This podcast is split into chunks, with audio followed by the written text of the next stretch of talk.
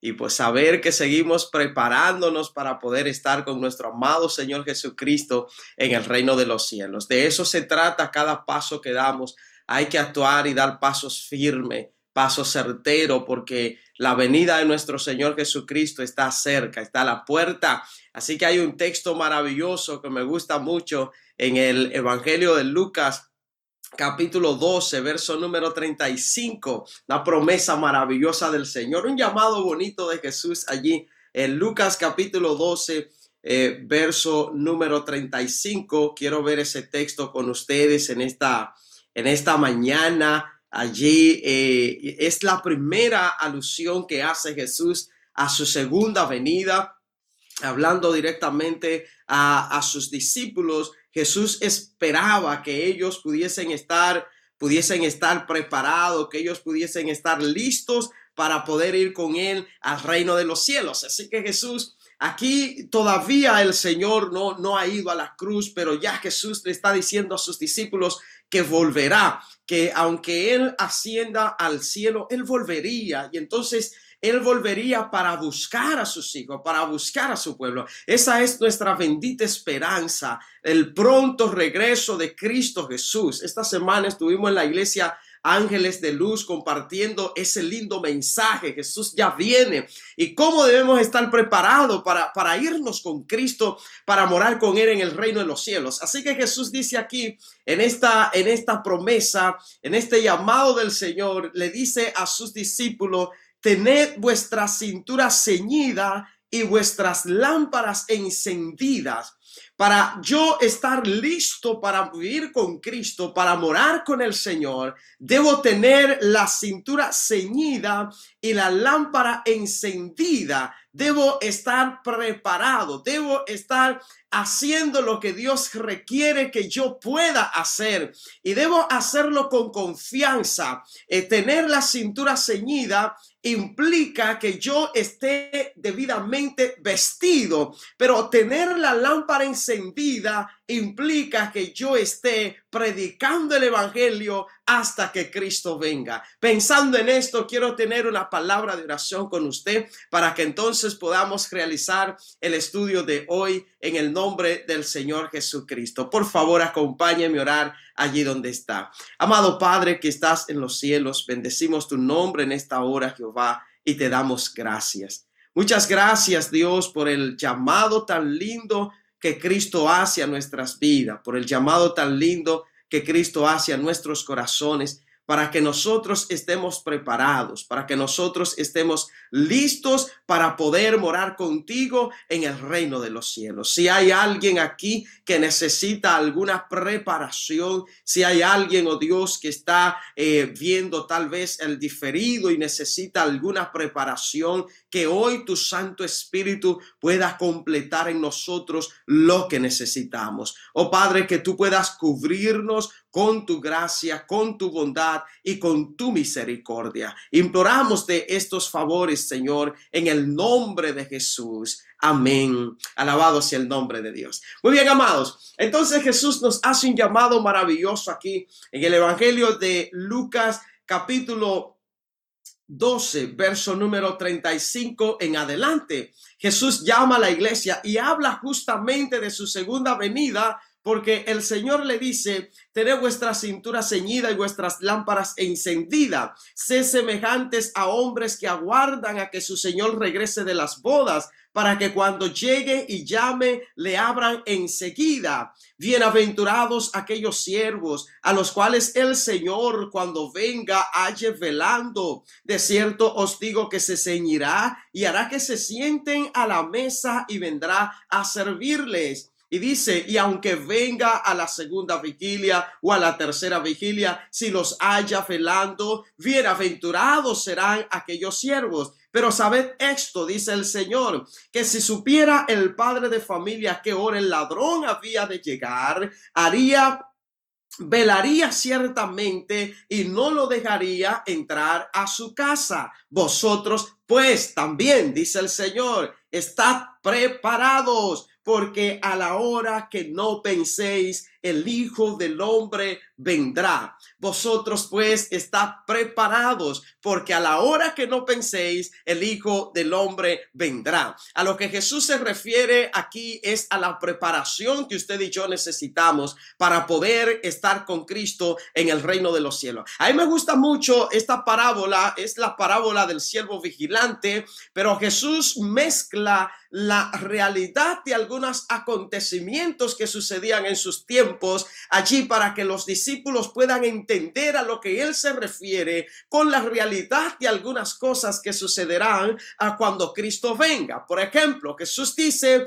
que los que estén esperando su venida deben estar listos para que cuando él llame a la puerta le abran enseguida. Y justamente usted y yo debemos estar preparados para escuchar la voz de Dios cuando el Señor llame una de las amenazas más grandes que puede correr la iglesia de Cristo o el mundo en, de manera general es el no escuchar la voz de Dios, es el descuidar el oír la voz de Dios cuando el Señor llama. Por eso en el libro de Apocalipsis capítulo 3 verso número 20 el Señor dice, yo estoy a la puerta y llamo. Si alguno oye mi voz, abriré la puerta, entraré a él, cenaré con él y él él cenará conmigo. Así que Jesús espera que sus hijos estén atentos a la voz de Dios, que seamos capaces de escuchar a Dios cuando Dios habla. Jesús había expresado en el capítulo 10 del Evangelio de Juan, yo soy el buen pastor, mis ovejas oyen mi voz y me siguen. En el libro de Apocalipsis capítulo 2 y capítulo 3, Jesús repite siete veces la misma palabra, el que tiene oído,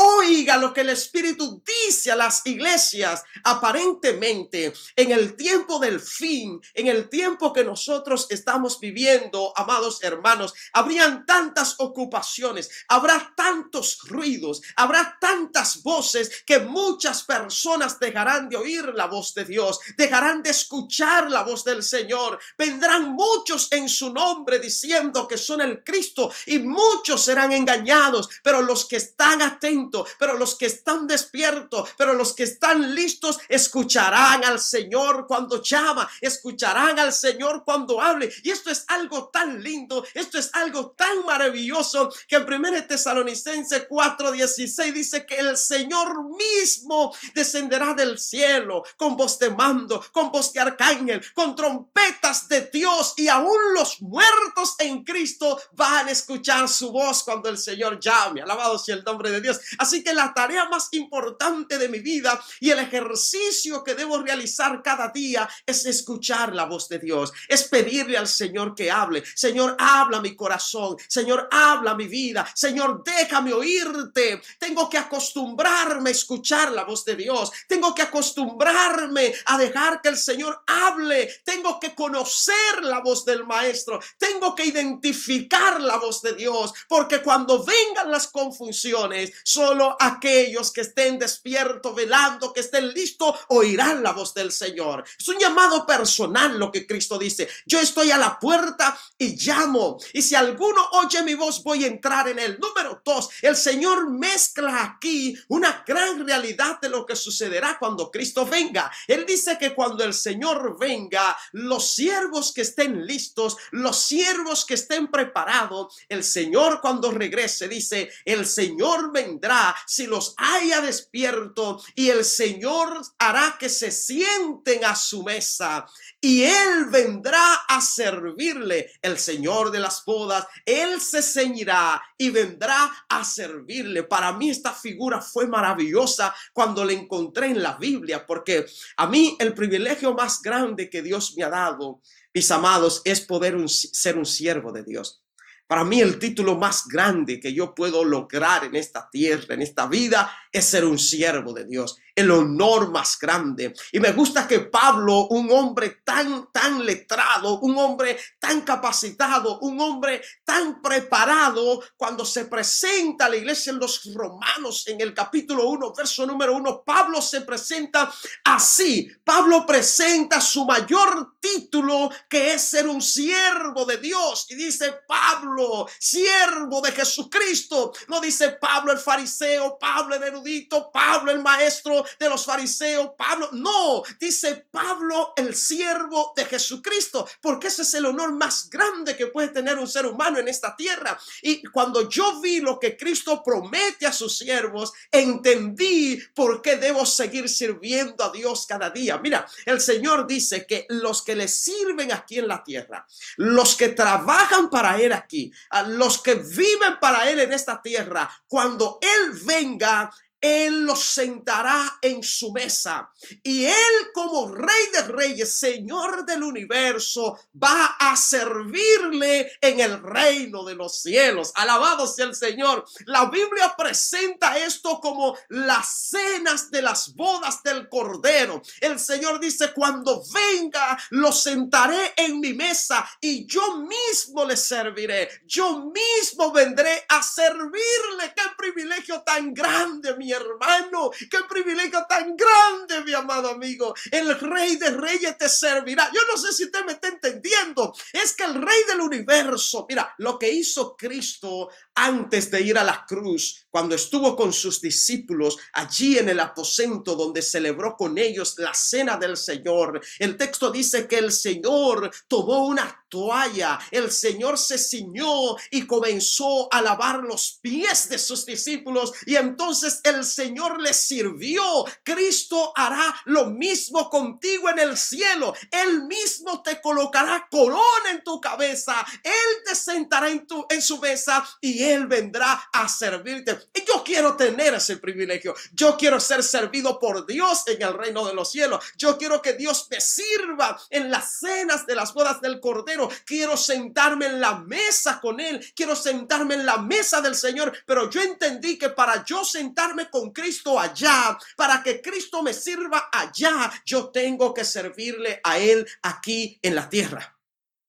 Yo tengo que servirle a Dios mientras viva. Por eso quiero en esta hora motivarte, mi amado. Quiero motivarte, mi amada. Mire, sírvale al Señor. Sírvale con alegría. Sírvale con gozo. Sírvale con regocijo. Lo que Dios le pide que haga para Él, hágalo en el nombre del Señor. No se ponga límite para el servicio de Dios. Cuando Dios le pida que cante, cántele con alegría. Cuando Dios le pida que ayude al necesitado, ayúdelo con alegría. Cuando Dios le pida que predique su palabra, predique en el nombre del Señor, porque usted servirá aquí, pero entonces será servido por él en el reino de los cielos. ¿Será que hay alguien aquí que tiene el mismo deseo que yo, que desea que Dios le sirva, que quiere sentarse en la mesa con él, que quiere que el Señor venga a servirle? Hoy le servirá cosas extraordinarias, cosas maravillosas que usted no ha visto, que usted no ha probado. Sobre todo, usted podrá comer con él el fruto del árbol de la vida. Alabado sea el nombre del Señor. Él dice en Apocalipsis 2.7 que allí le dará comer del árbol de la vida. Sírvale a Dios en esta tierra. Yo sé que servir a Dios conlleva a veces algunos sacrificios. Eh, conlleva a veces algunos momentos difíciles, eh, conlleva a veces enfrentarse a ciertas adversidades, a ciertas dificultades, pero pase lo que tenga que pasar, páselo con gozo, porque nada de lo que usted pase aquí en la tierra se va a comparar con el gozo que el Señor le dará de poder sentarse con Él en su mesa en el reino de los cielos. Así que mi amado, yo te digo en esta hora, levántese a servir. Si usted no ha estado sirviendo a Dios con diligencia, sea ese siervo diligente y manténgase al servicio de Dios. De día y de noche, vaya y trabaje para el Señor en lo que Dios te pida vaya y trabaje en el nombre de Jesús, porque ningún trabajo que usted y yo hagamos para Dios aquí quedará sin recompensa. El Señor le dice, mira, cuando el Señor regrese de las bodas, hará que se sienten con Él en su mesa y vendrá a servirle. El contexto de cenar, de sentarse con Cristo en su mesa, tiene una implicación de pacto. En los tiempos bíblicos, los pactos más importantes se celebraban con comida. Los pactos más importantes se sellaban con un almuerzo especial. Por eso Jesús, antes de ir a la cruz, lo que hizo con sus discípulos fue comer. Comió con ellos el pan, comió, tomó con ellos el vino y le dijo incluso, yo no volveré a comer más de este pan hasta el día que lo coma con vosotros en el reino de los cielos. Porque Cristo al momento de dar a los discípulos a comer, de comer juntos con ellos, de sentarse con ellos a la mesa, estaba haciendo con los discípulos un nuevo pacto, así lo expresa. Este es el nuevo pacto hecho en mi sangre y ese pacto sería un pacto de salvación, un pacto de redención. Eso implicaría que a partir de la muerte de Cristo en la cruz del Calvario, todos ellos tendrían el derecho de ser llamados hijos de Dios. El pacto en la sangre de Jesús, cuando Cristo venga, ofrece una cena para sus hijos, ofrece una cena en su reino, ofrece sentarlo a usted en su mesa y servirle en su reino. ¿Sabe por qué? Porque el Señor hará con usted un nuevo pacto y este pacto es un pacto maravilloso porque es el pacto de que Cristo estará con nosotros para siempre, de que nunca más se apartará de nuestro lado, de que nunca más nos apartaremos de Él, de que estaremos con Él para siempre, de que Él vivirá con nosotros. Por eso Apocalipsis 21.3 dice aquí el tabernáculo de Dios con los hombres, Él morará con ellos, ellos, ellos serán su pueblo y Dios mismo estará con ellos como su Dios. Amado, sentarte a comer con Cristo en su mesa en el reino de los cielos significa que nunca más usted se separará de Dios, que usted estará con Él para siempre, que siempre el Señor estará a su lado y que la vida eterna será una realidad en usted. Yo quiero sentarme con Él en su mesa.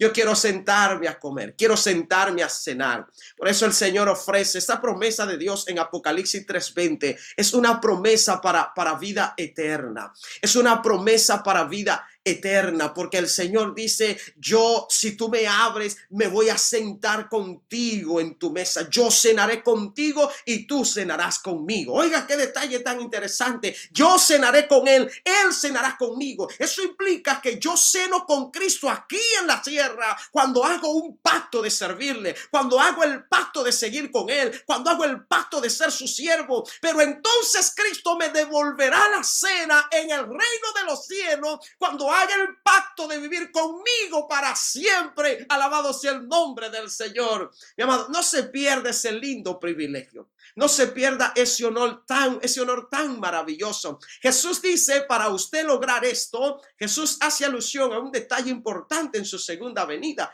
que es a unas bodas. Por eso dice, cuando el Señor regrese de las bodas, no importa la hora que venga el Señor, si viene a la segunda vigilia de la noche, si viene a la tercera vigilia de la noche, los siervos tienen que estar preparados.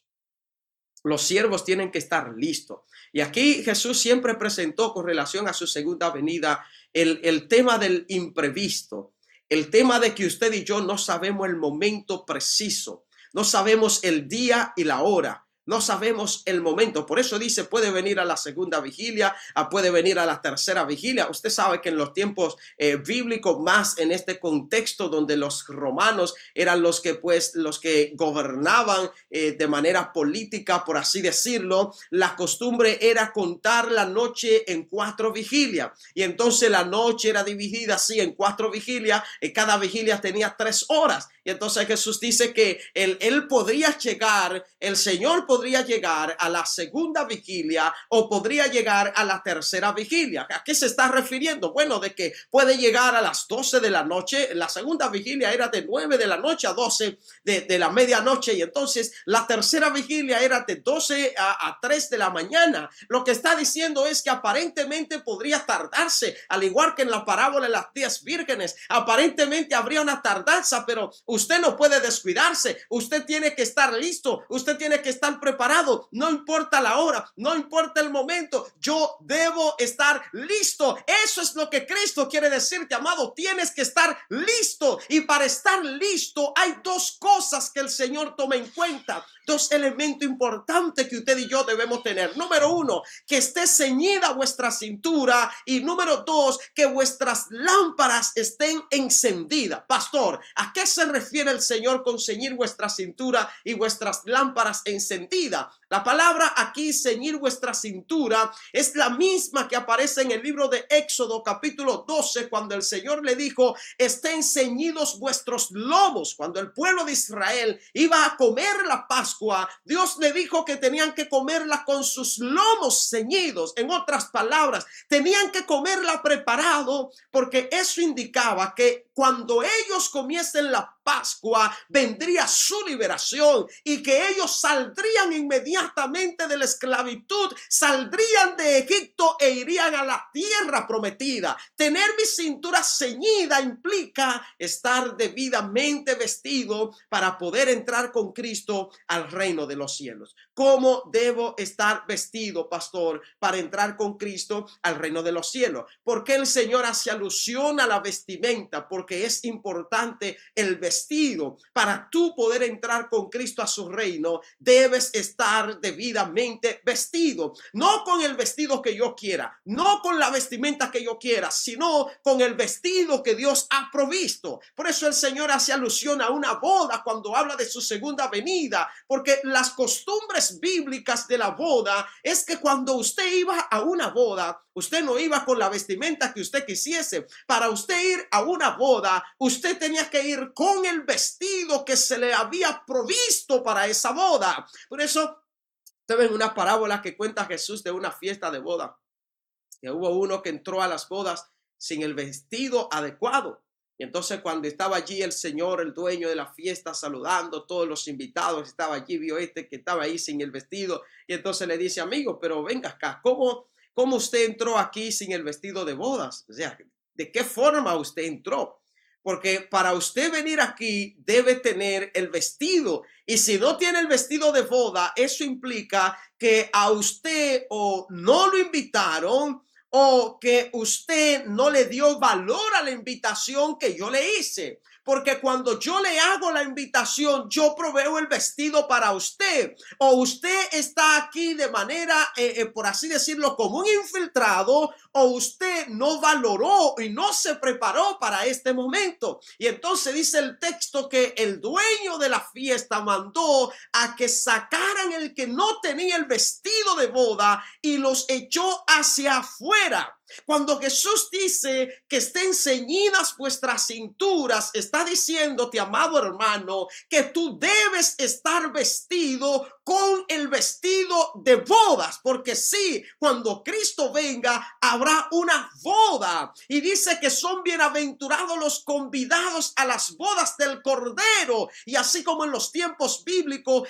el novio te ha provisto el vestido que debes usar para estar con él en su boda. Y es importante este detalle. Jesús dice, esté ceñida vuestra cintura. Bueno, alguien va a decir, pastor, pero Jesús no está hablando ahí del vestido, porque apenas está hablando de estar ceñido. Bueno, lo que pasa es que el cinto era la pieza entre todas las los atuendos que llevaba una vestimenta en los tiempos bíblicos. El cinto era la pieza que decía que realmente tú estabas vestido, que tú estabas completo, que estabas listo. El cinto es nuestro cinturón que usamos ahora. De ahí proviene la palabra del cinturón o nuestras correas. El, el cinto era lo que era un pedazo de tela, una franja de tela. En algunos casos era una franja de cuero de animales, de pieles de animales, como en el caso de Elías utilizaba un cinto de esto. Juan utilizaba un cinto de pieles de animales pero lo más común era una franja de tela, que era lo que la persona usaba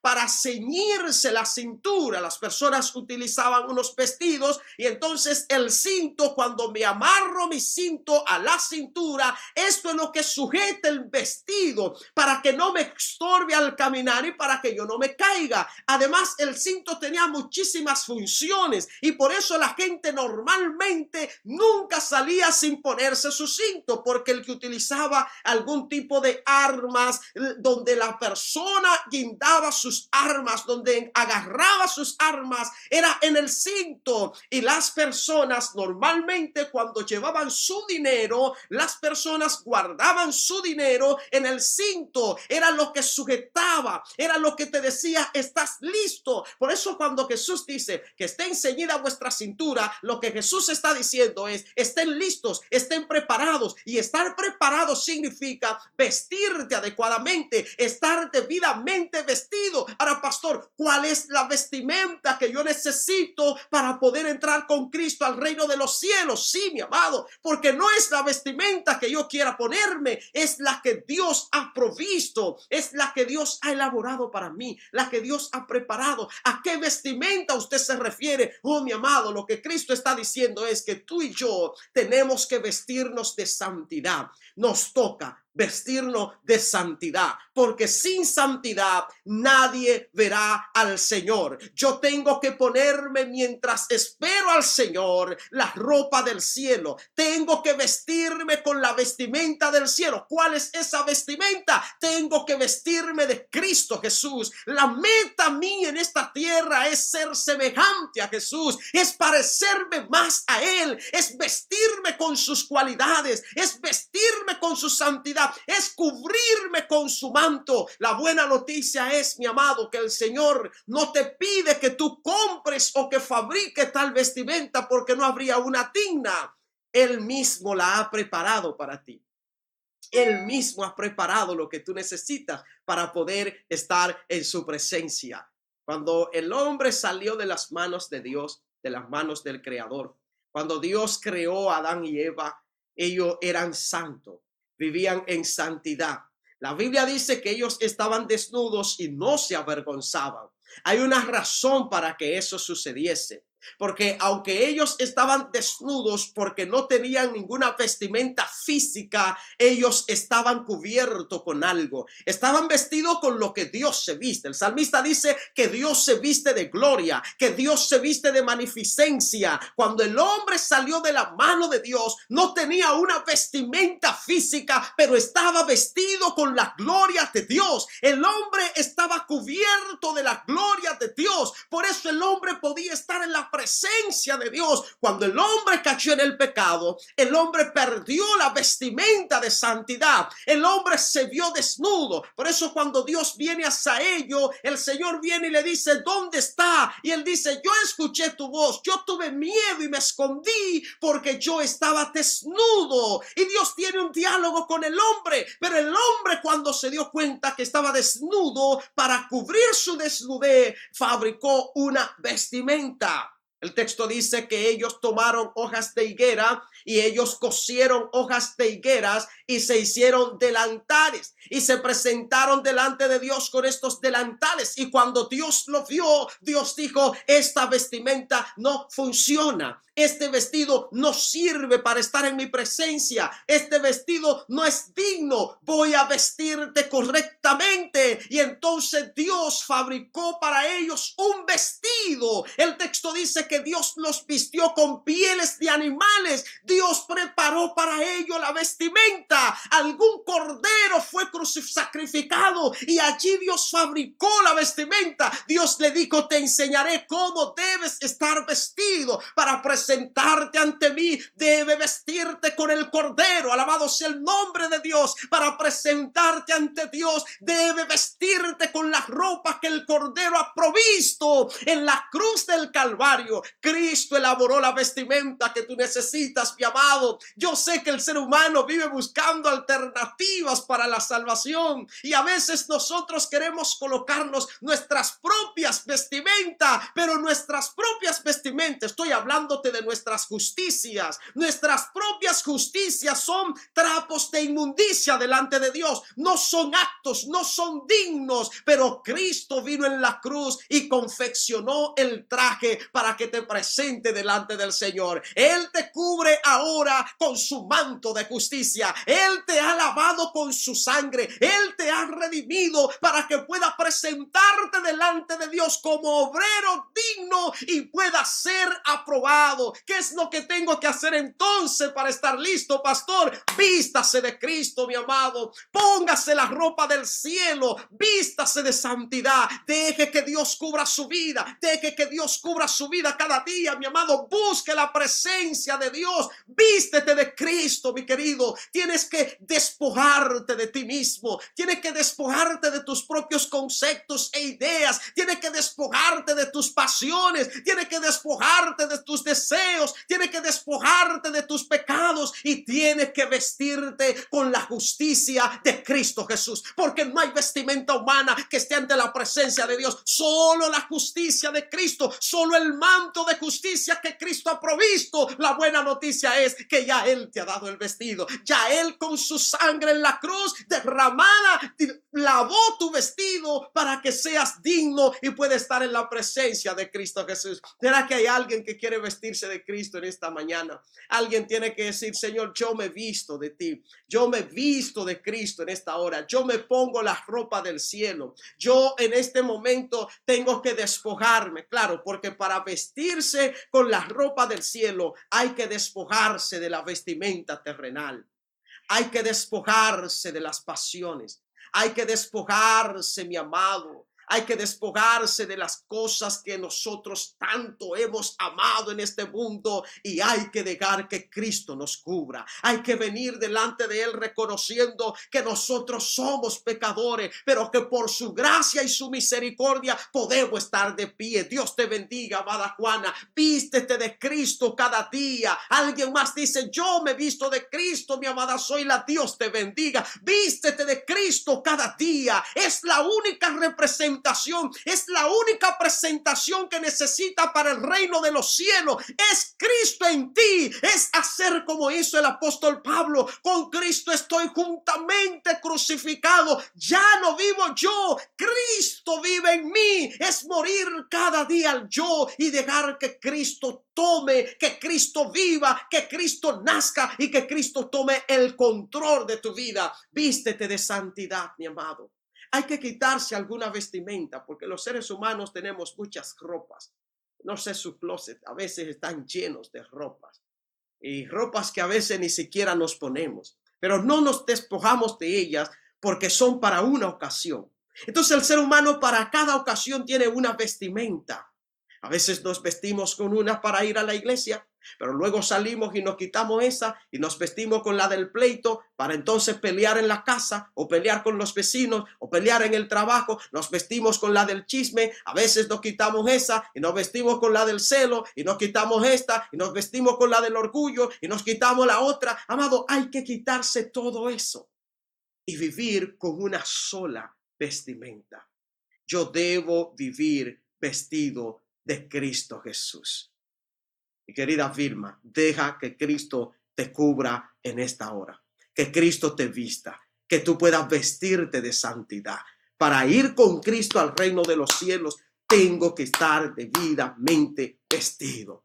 Debo ser lavado con la sangre del cordero. Si hay alguien que está conectado en esta plataforma, si hay alguien que está mirando la transmisión eh, eh, en esta plataforma, mi amado, si tú no has vivido la experiencia del bautismo, tienes que ser lavado con la sangre del Cordero. Tienes que vestirte de santidad. Tienes que vestirte de Cristo Jesús. Tienes que dejar que el Señor te cubra. Tienes que dejar que el Señor te cubra con su gracia. Usted tiene que humillarse delante del Señor. Usted tiene que ser lavado porque solos estos estarán delante de Dios. Juan dice en el libro de Apocalipsis capítulo 7 que él vio una multitud que nadie podía contar delante del trono y del cordero. Y cuando le preguntaron quiénes son estos, alguien le respondió y le dijo, estos son los que han salido de la gran tribulación. Estos son los que han lavado su sangre, sus ropas con la sangre del cordero y la han emblanquecido. Tengo que lavarme con la sangre de Cristo cada día. Tengo que dejar que el Señor me cubra. Tengo que dejar que su gracia me cubra. Tengo que humillarme delante de su presencia. Y mi única vestimenta debe ser la justicia de Cristo Jesús. Nunca creas que puede por tus propios medios, pero sí puede por los medios de Cristo.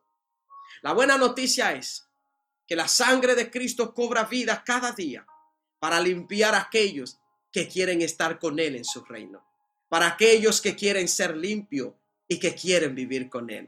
La buena noticia es el vestido que Dios ha provisto para ti aún sigue ahí. Solo tiene que tomarlo y colocártelo en el nombre de Jesús. Así que si hay alguien que ha estado luchando por sus propios medios para buscar la salvación, Hoy el Señor te dice, el medio ya ha sido provisto, el vestido lo provee Dios, lo que tienes que hacer es colocártelo. Vístete de Cristo Jesús, mi amado. Vístete de Cristo Jesús. Lava tus ropas con su sangre. Y número dos, para tú ir con Cristo al reino de los cielos, tienes que mantener tu lámpara encendida. ¿Qué significa mantener la lámpara encendida, pastor? Mantener la lámpara encendida significa que hasta que Cristo venga, que mientras espero a Jesús aquí en la tierra, yo seré la luz del mundo.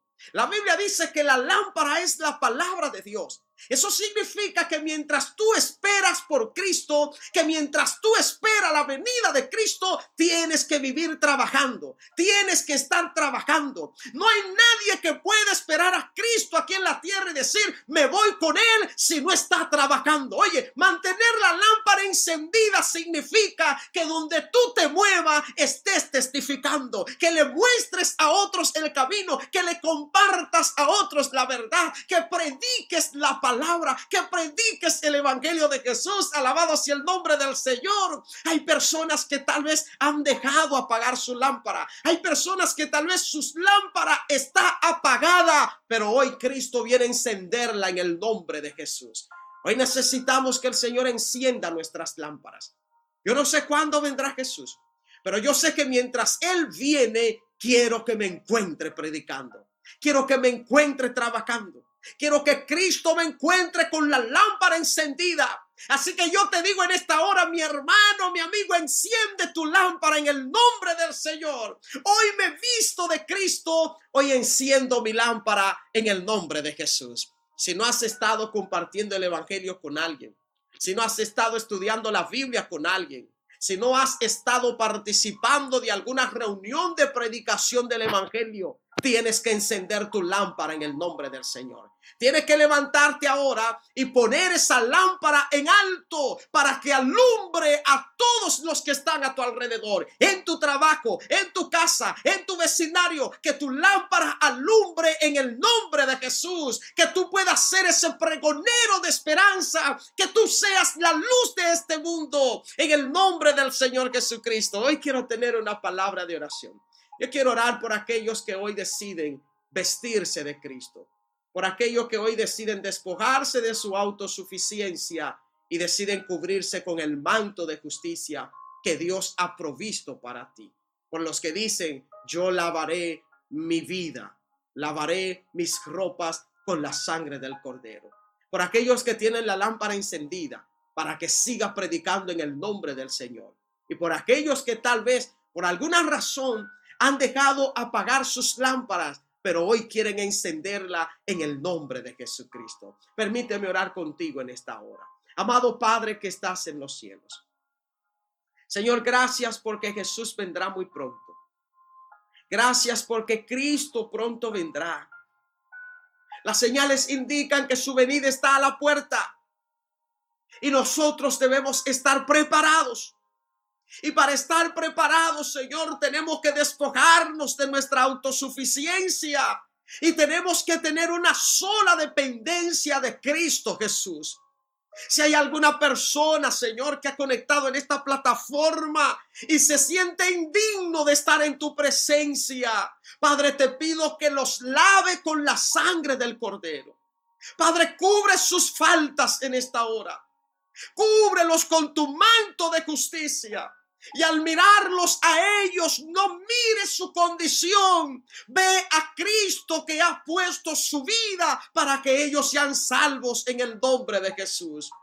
Padre, quiero pedirte por este lindo ministerio que está predicando tu palabra por los que estás haciendo en Palamara, Señor, por la lámpara que se ha encendido en aquel lugar, que tú mantengas esa lámpara encendida y muchas personas allí sean salvas en el nombre de Jesús. Quiero pedirte por esos grandes siervos que tienes aquí, que han decidido predicar tu palabra, que nada lo ha detenido, Y si alguno, Señor, ha dejado apagar su lámpara, enciéndela ahora en el nombre de Jesucristo. Que seamos nosotros portavoces, que seamos nosotros la luz de este mundo, que podamos mostrarle al mundo que todavía hay esperanza, que para ellos también hay esperanza, que Cristo ha provisto lo que ellos necesitan, que Cristo les espera y que pronto vendrá a buscarnos. Gracias, Señor. Gracias. Gracias por perdonar nuestros pecados. Gracias por cubrirnos con tu justicia. Gracias por encender nuestras lámparas en esta mañana. En el nombre de Jesús. Amén. Alabado sea el nombre del Señor. Que Dios te bendiga. Mantén tu lámpara encendida en el nombre de Jesucristo.